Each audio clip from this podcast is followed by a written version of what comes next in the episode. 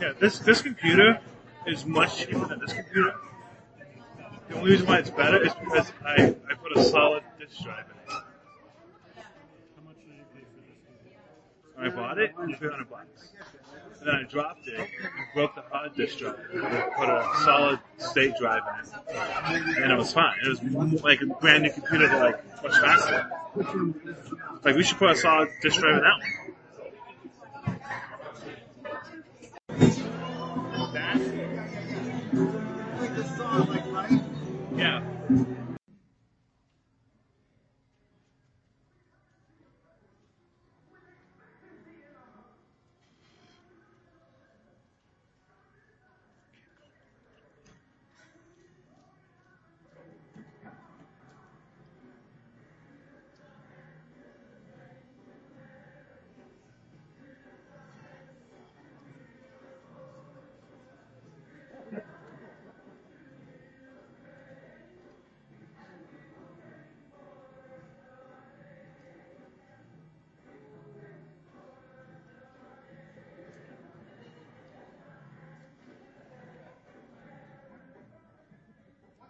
This sermon today, by the way?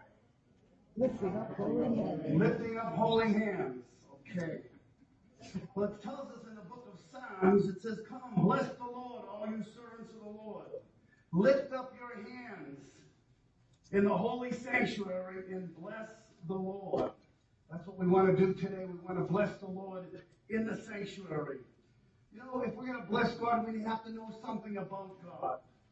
We get obviously an introduction to God in the Bible. It's not our own imaginations. It's not what we think. We know who God is by who and what He says about Himself.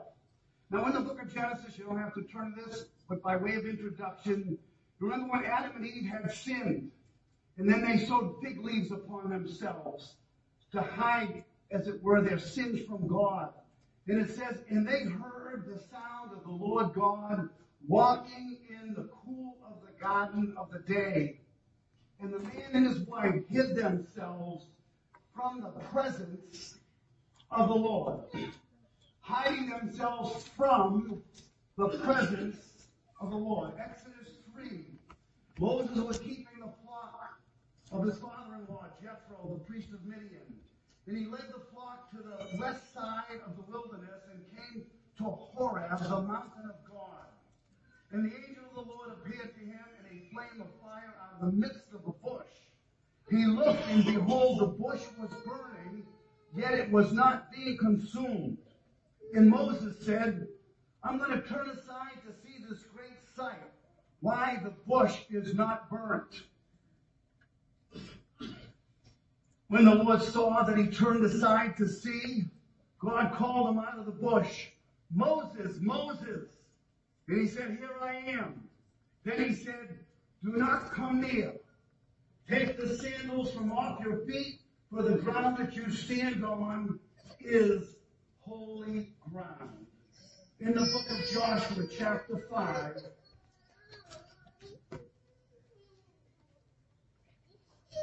I have to confess, I forgot my notes today. So I am noteless and totally dependent on you, Lord. And your prayers very much help me as well. Book of Joshua, chapter 5. I need my own Bible to find this verse. Um, the Lord tells me to take off the shoe. Oh, here we go. Verse 13. When Joshua was by Jericho, he lifted up his eyes and looked, and behold, a man was standing before him with a drawn sword in his hand. And Joshua went to him and said to him, Are you for us or for our adversaries? And he says, No, but I am the commander of the army of the Lord. Who is this? This is none other than Jesus Christ in his pre incarnate appearance. I am the commander of the army of the Lord. Now I have come And Joshua fell on his face to the earth and worshiped and said to him, What does my Lord say to his servant? And the commander of the Lord's army said to Joshua, Take off your sandals from your feet, for the place where you are standing is holy, holy. And Joshua did so. Now we want to turn to our portion for the day. That's Ecclesiastes chapter 5. Ecclesiastes chapter 5, beginning in verse 1. Guide your steps when you go to the house of God. To draw near to listen is better than to offer the sacrifice of fools. So they, for they do not know what they are doing evil. They do not know that they are doing evil. Verse 2. Be not rash with your mouth, nor let your heart be hasty to utter a word before God. For God is in heaven, and you are on earth. Therefore, let your words be few. For a dream comes with much business, and a fool's voice with many words. I want to stop right there. May the Lord have his blessing to the reading of his word. I have something to say to you. Say on. What would it have been like for an Israelite to go to the house of God? What was that? We showed that last week that they would have gone to the temple, the temple of the Lord.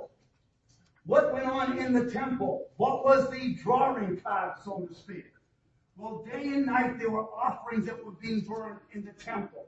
They had the morning and the evening sacrifices. And sacrifices that people brought in daily. So you would see smoke rising constantly above the tabernacle or above the temple. You would, when you would enter in, you would hear the noise of all of the trumpeters that would be sounding with all the various musical instruments that accompany this amazing ensemble. When we get in Psalm 150, these are the instructions that are given of the kind of noise that they are supposed to make when they enter into the house of the Lord. And this is what people would be hearing. Praise the Lord. Praise God in his sanctuary. Praise him in his mighty heavens. Praise him for his mighty deeds. Praise him according to the excellent greatness. Praise him with trumpet sounds. Praise him with lute and harp. Praise him with tambourine and dance. Praise him with strings and pipes. Praise him with sounding cymbals. Praise him with loud clashes. Let everything that has breath praise the Lord. Praise the Lord. Can you imagine going into that temple, that excitement, that joy, that spirit that must have filled that place? God is in the house. It is being filled with an aroma and with a great sense of God's presence. Imagine what it must have been for an Israelite to go in the presence of God like that. Take off the shoes from off your feet, for the ground whereon you stand is holy ground. Now, holy ground doesn't necessarily mean that there's this stiffness and there's this over sort of rigidness of, uh, of, of a distance and alienation from this God. No, for us it's a personal God. We draw near with a true heart in full assurance of faith, having our hearts sprinkled from an evil conscience in our bodies washed with pure water.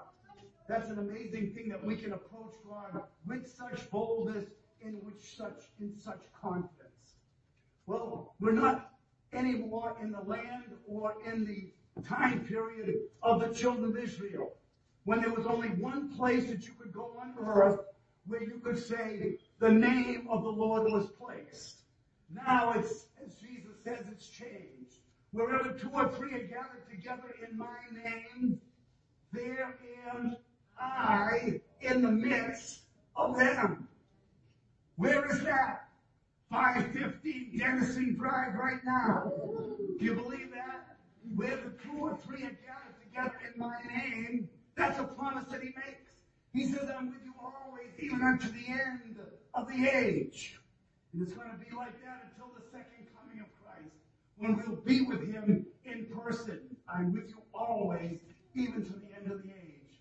It's an amazing feature when the church comes together to church that the Lord Jesus assures us of his presence with us. And many verses could be uh, given to prove that very fact. Now, lots of churches have marquees on their signs outside, and I want to give you an example of one if I can get it over to the next slide. Do we have, okay, there we go. Now here's a sign that says, join us for worship. Who is the invitation given to? Join us for worship. Let's set the record straight. First of all, this church, any church should be like this, but this church invites and welcomes everybody under the sun. No matter what their lifestyle is, no matter what their record might be, no matter, no matter how many prison sentences they've had in their life, it's open to all. Because Jesus came into the world to save sinners. And there's none righteous, no, not one. So we who are saved, we have nothing to boast about. You are what you are by the grace of God. But certainly there is an invitation to all to come. But not all can worship. You must be born again, right? You've got to be saved to have the Spirit of God dwelling in you with a desire to want to worship the true and the living God. I have a verse that I put up here to kind of magnify that point that the sacrifice of the wicked is an abomination to the Lord. Proverbs 15:8. It goes on to say in verse 9, the way of the wicked is an abomination to the Lord. And verse 26 says, the thoughts of the wicked are an abomination to the Lord. Yet we still say to them, come and join us. But there's a limit on this word here, worship. There's a restriction upon that. The Bible says we are the true worshipers who worship God in spirit. Because why? Because we have the circumcision. Jesus said these words, this people draws near unto me with their mouth and honoreth me with their lips, but their heart is far from me. Their worship is meaningless, teaching for doctrines the commandments of men. Their worship is meaningless. You know, when you want to get into a certain place, sometimes there's a requirement to get in. If you were going to go to a water park, Six Flags, you have to have a band on your hand, don't you? Or if you go to a theater, you need to have a ticket to get in. I remember one time I was with a, uh, a brother in the Lord, and he had gone to Manchester, England, to learn how to make, build actually, violins. And when he returned to the country, he heard about me that I lived in the Boston area, that I was a brother in Christ. He called me on the phone. He says, Brother, I have some violins that I built that I'd love to sell. Do you think you could bring me to some of the Boston music stores? I said, sure. Well, we looked them up. There was about three different ones that we went to.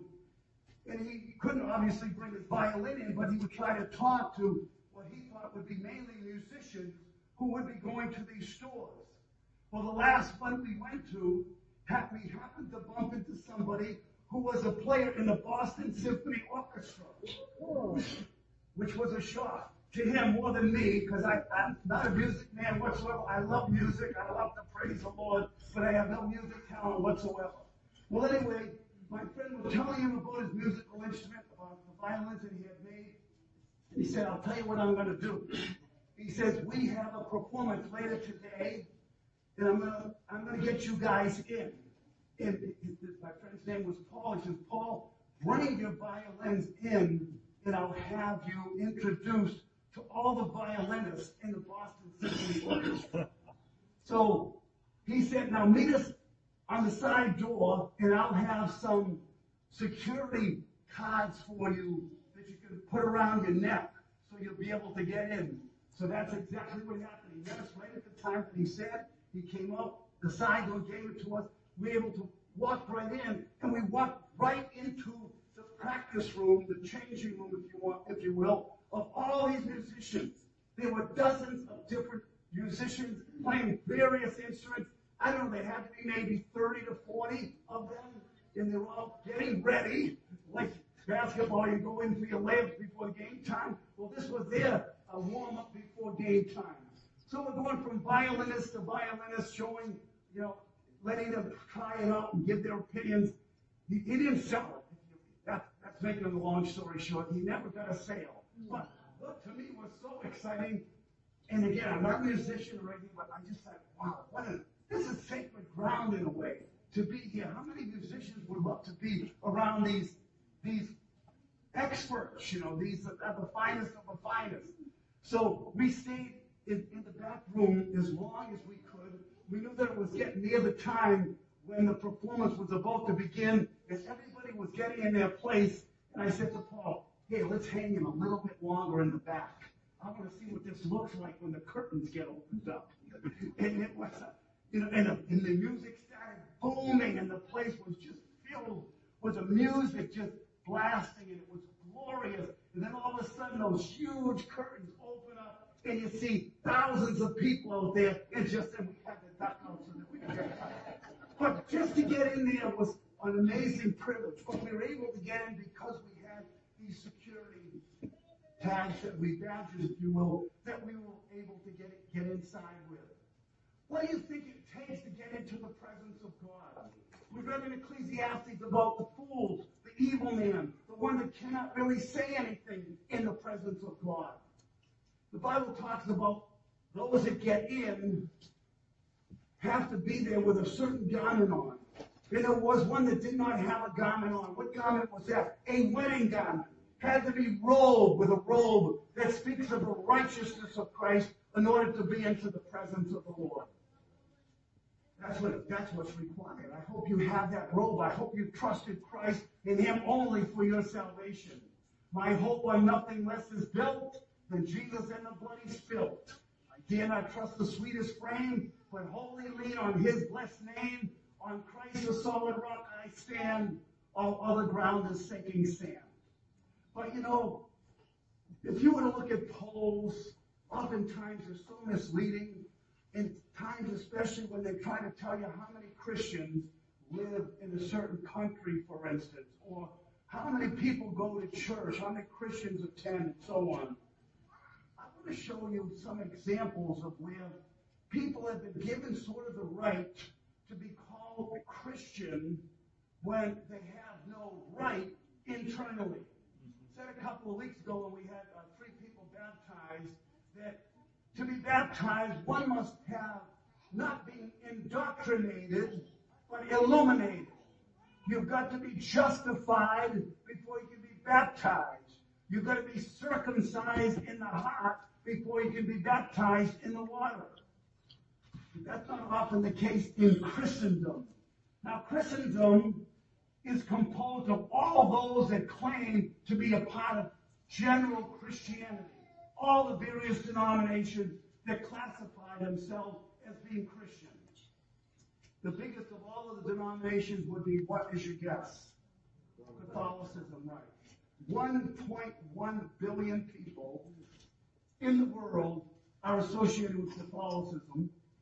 250 million in the world are associated with Orthodoxy. Orthodoxy, Eastern Orthodoxy, is composed of 14 different branches, or autocephalous churches they're called, like in Serbia, Bulgaria, Albania, Greece, Russia, etc. There are, about- there are 14 of them. And I want you to look at some of their standards of what is a Christian.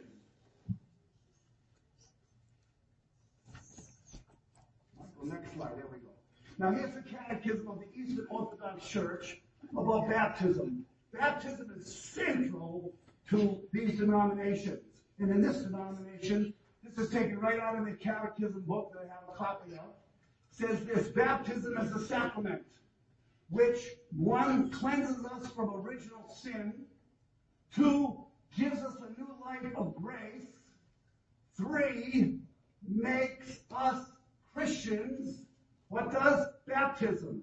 Makes us Christians. Baptism makes us children of God. Baptism makes us what? Heirs of the kingdom of God. Can you see how a system like this manufactures Christians.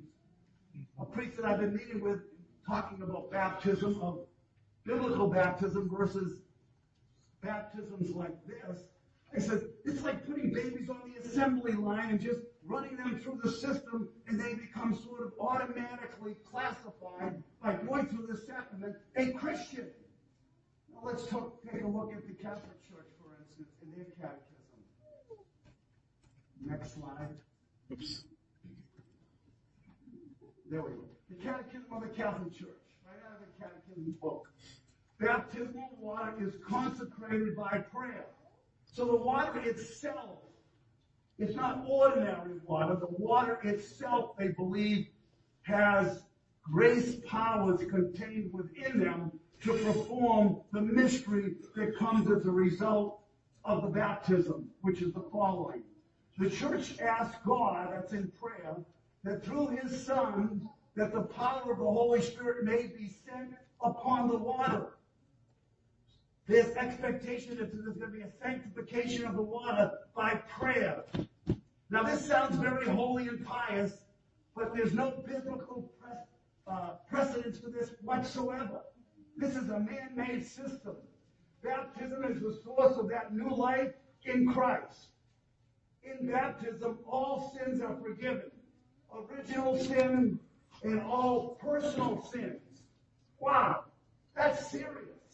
Baptism for what? The forgiveness of sins, of original sin and personal sins after your, your uh, infancy, as well as all punishment for sin. Wow. This individual does not even have to believe the gospel, doesn't need to repent, doesn't need illumination, just has to be baptized and you get all these benefits. It's almost like automatic. How shameful. It not only purifies from all sins, but also makes the child a new creature. An adopted child of God. Oh, we have so many scriptures that could contradict how someone becomes a new creation in Christ, how someone becomes an adopted child of God, and who has become a partaker of the divine nature, and lastly, a member of Christ and a temple of the Holy Spirit. What percentage of Christendom is in the two categories of Eastern Orthodoxy and Roman Catholicism? If one is dependent on this system of baptismal regeneration, then what's happened is that there's a manufacturing of people in becoming Christians. So that your lifestyle after baptism, as you grow up, is insignificant really to the fact that you've been water baptized and these benefits have been bestowed upon you by the miraculous, what's called ex operato, that the mystery of grace working through these elements that produces these kinds of benefits to the recipient. This is Christendom. I was a part of Christendom. I was in these categories. I thought I was a Christian because I went to church sometimes. I was baptized as a baby. I took the Eucharist from time to time, prayed, etc., etc. But I was never born again. That made the whole difference between being truly a child of God and one that can really lift up his hands in the sanctuary, who's enjoying the presence of God. You know, interestingly, um, in the Orthodox Church, which is the church that I grew up in, I had to, I had to check this uh, uh, because of my memory. I wanted to be sure I was right about this. But they have what is called a liturgy, which is similar to a mass. There's an organization in the system, and liturgy simply means a service of worship, if you will. And at a certain point in the service, the priest or the deacon will say out loud these words The doors, the doors, catechumens depart. And at that point, back in the day, probably in the sixth, seventh century, way back 1500 plus years ago, they would have what was known as doorkeepers or gatekeepers. Sometimes they were women even. They would go and open the doors to let out the catechumens. They're told in the liturgy, depart, depart, catechumens. And at that point, the catechumens depart. What's a catechumen? A catechumen is someone who is being catechized. To be catechized means to be instructed or indoctrinated, and in this case, indoctrinated in the Christian faith. Now, there's some merits to catechizing. I'm not against that at all, necessarily.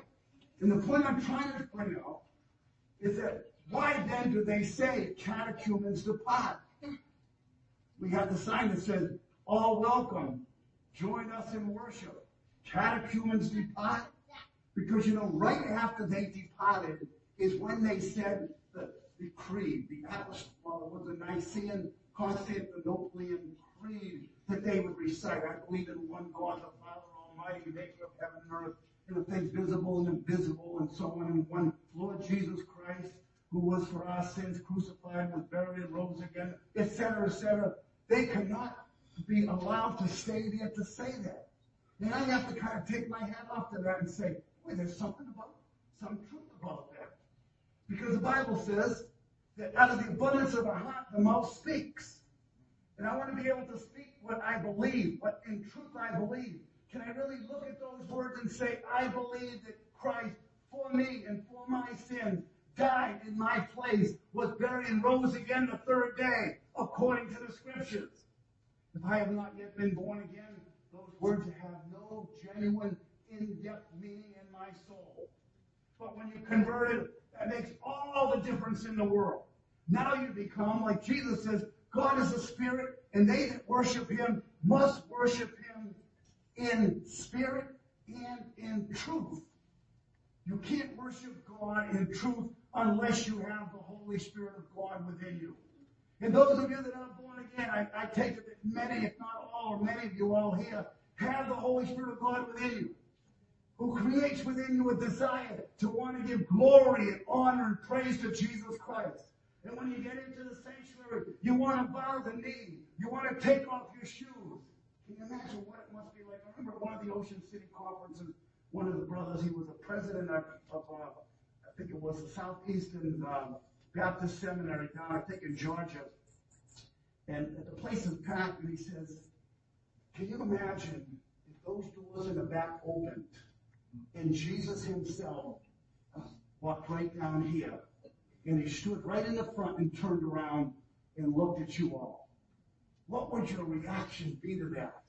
If Jesus Christ himself came into this very room with his personal, physical presence with us. Boy, that really sent some chills up my spine. Made me examine myself and say, what do I really think about Jesus? What does he really mean to me? And where does the Lord meet with us? In the sanctuary. That, as the psalmist says, I was glad when they said, let us go up into the house of the Lord. Guard your steps, Solomon writes, when you go to the house of God. Where the two or three gathered together in his name. Now, Solomon himself wouldn't have had what Jesus later tells us, but nevertheless, the truth is the same. The house of God symbol, if you will, of the, them in the Old Testament has a very similar representation for us. You see, some people come into a church, other people come to church to do churching, I mean. We're not here just to be entertained. We're not here just to give a good sermon or hear a good sermon. We're here to praise the Lord. We're here to give something to God. Not just to get, but to give. Think of it that way. I love to hear the word as much as you do, too. I love to hear a good message. I hope I can go out of the building edified and encouraged and, and, and invigorated from the word. But I also hope that I can go away with the Lord saying, it was, I'm glad you came today. And I don't mean that irreverently. But I mean, what do we bring into the presence of the Lord? That's what the scripture talks about. How we approach the Lord. It's not just Him approaching us, if you will. It's how we approach Him. What do we have to offer up to the Lord? It says, by Him, therefore, let us offer the sacrifice of praise to God continually. That is the fruit of our lips, giving praise to His name. When, this, when we sing the words that we sing in these songs, are they generating praises to the Lord? Can we really put ourselves in the meaning of those words and from our heart. Worship really means to kiss towards.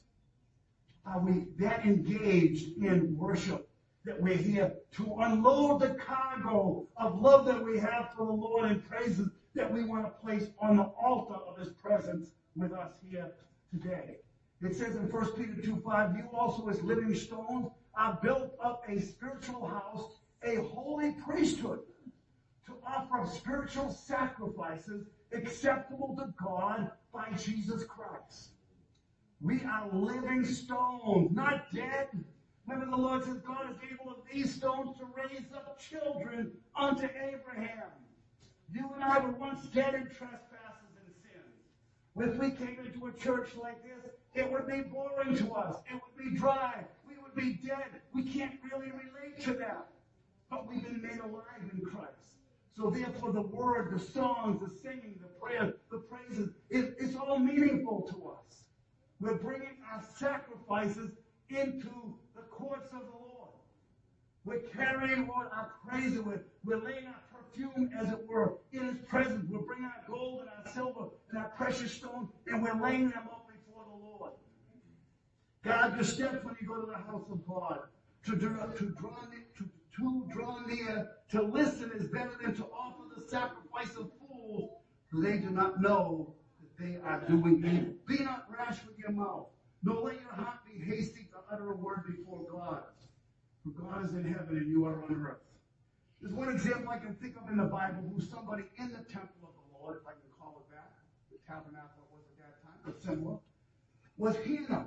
When she went in, remember she was she was barren and she had no child, and she prayed to the Lord. And her lips were moving, but there was nothing, no sound coming out of her voice. And remember what Eli the priest thought? Thought she was drunk, right?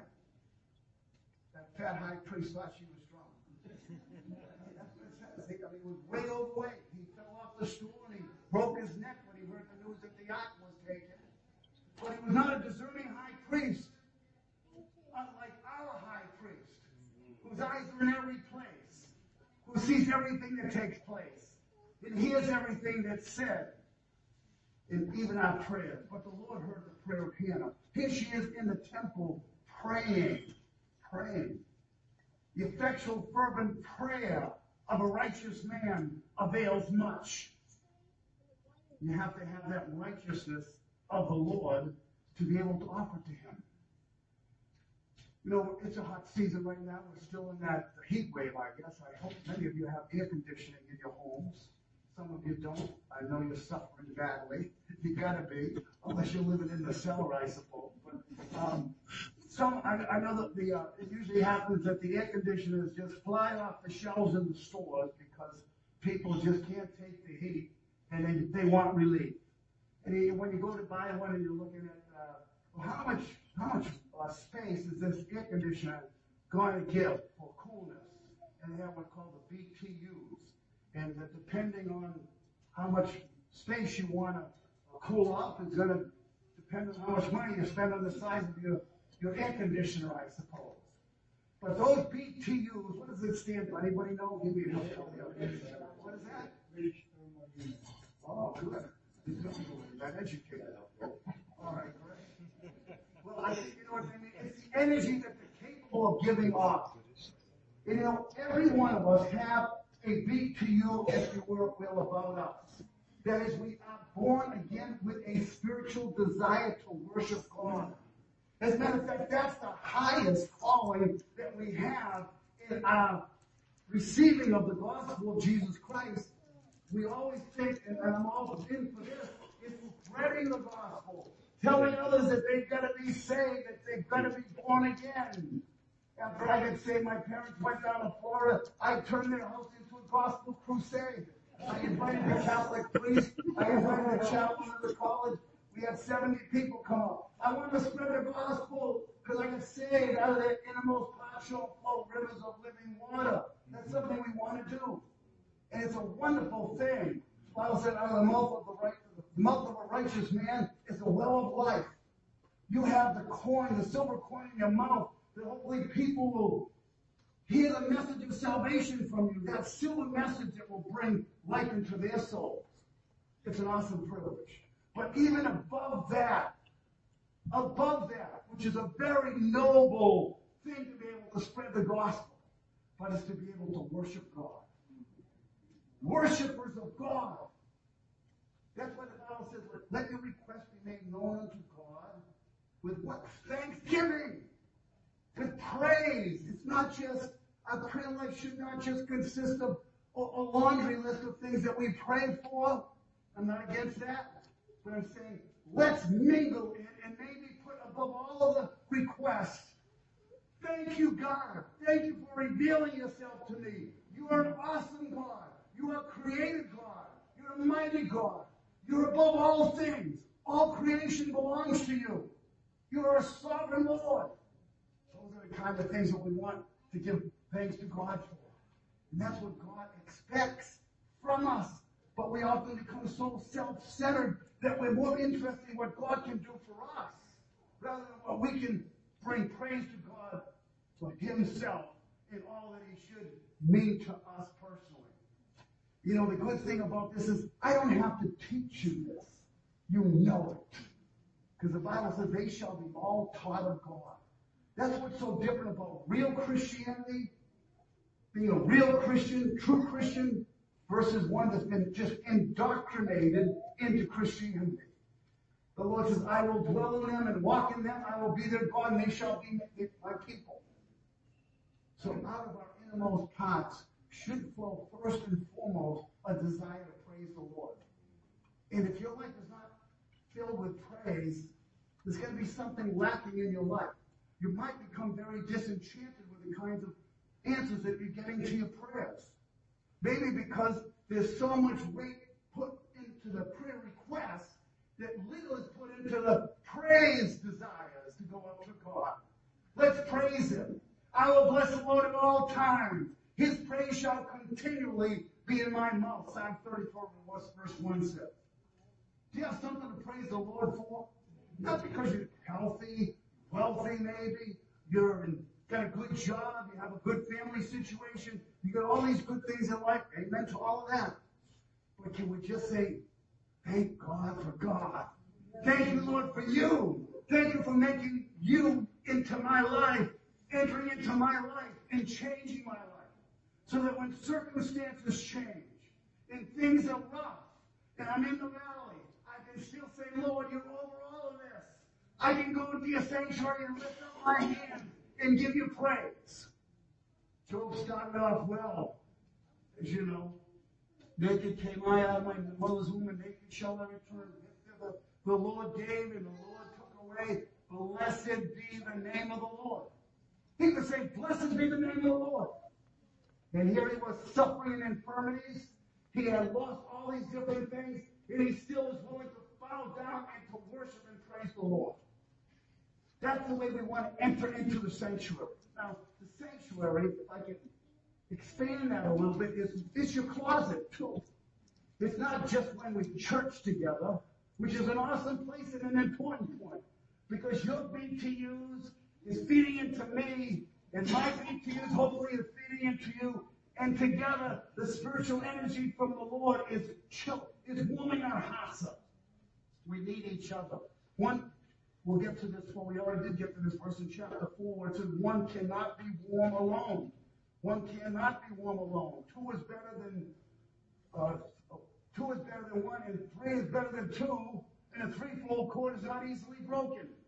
We need that kind of communion, brothers and sisters, with each other to build each other up in our most holy faith. For a dream comes with much business, and a fool's voice with many words. There's a similarity, obviously. It's, that's a very difficult verse, and the commentators as well were a little bit uh, kind of dumbfounded, like, what does it mean, mean here? Apparently, a person that has a lot of work is someone that has a lot of dreams. I just, uh, I don't know how many of you, you, met, you often remember your dreams in the morning when you wake up? But I bet all of us dream every night to some degree. I've noticed, this is just a personal thing, that when I start to doze off, I start to dream. Mark that. See if I'm right, man. That's how it is with me, at least. I know sometimes you have a hard time going to sleep. And then all of a sudden you start to realize like something's starting to change. And you start having these crazy thoughts. I, mean, I, I can't describe them. You know what I mean? Because you're in the same body as I am, all in the flesh. Uh, but then the, I, I can almost say good night because I'm ready to sign off for the night. At least for a while, I should say. It's funny how that works. But the Lord says right here, a dream comes with much business. Busy people often have more dreams, apparently, and a fool's voice with many words. Our words are important. The Bible says how forcible are right words. Now that doesn't mean that your prayer life has to be inhibited.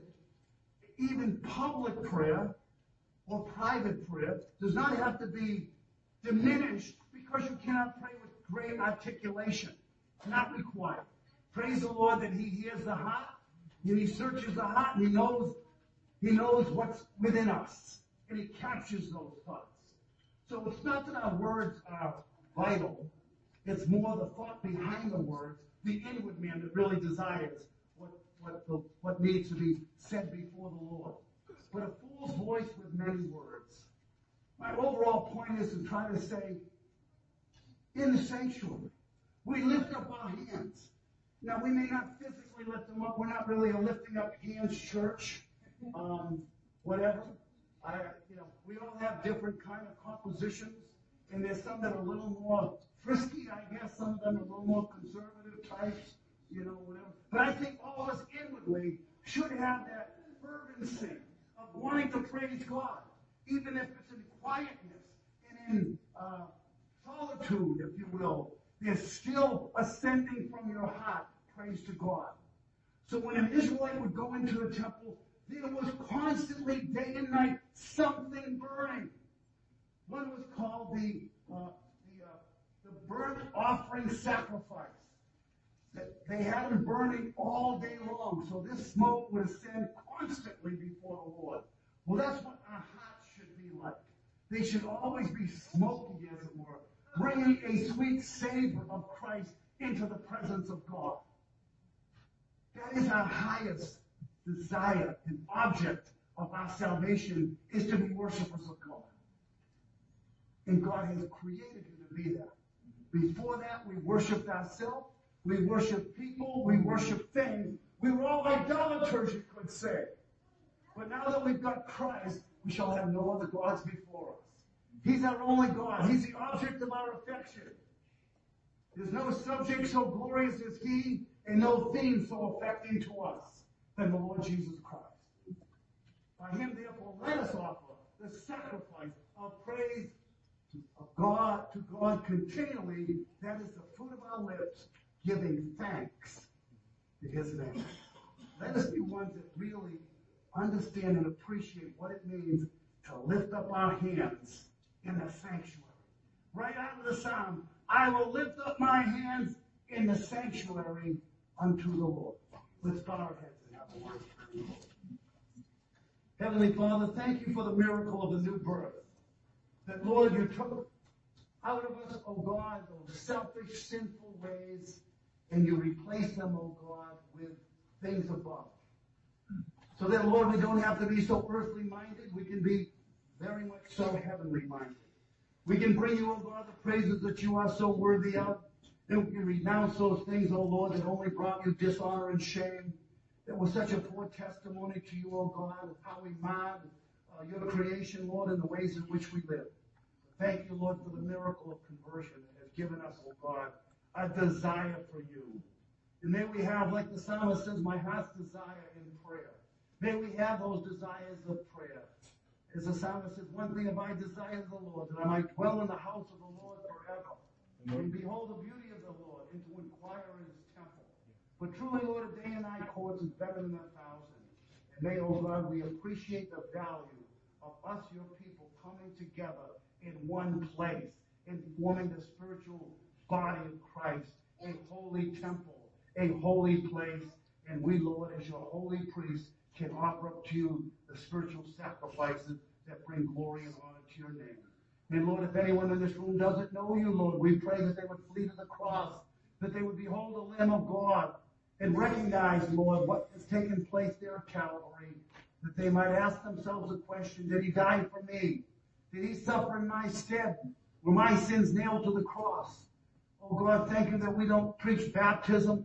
We don't preach any other sort of sanctified regiment or ritual or rite, Lord, that can take away sin, but it's only the precious blood of the Lamb of God. Oh Father, give people eyes to see this. Show them, Lord, the way of salvation. Open their hearts, not, Lord, that they would hear, so that, oh God, they would come to saving faith in Jesus. Our loved ones, Lord, young or old, whoever they may be today, that don't know you, Lord, we pray that they would be called to the altar of Calvary and behold the Lamb and trust Him for their salvation. Hear our cry, Lord, as we give you glory and honor in the sanctuary.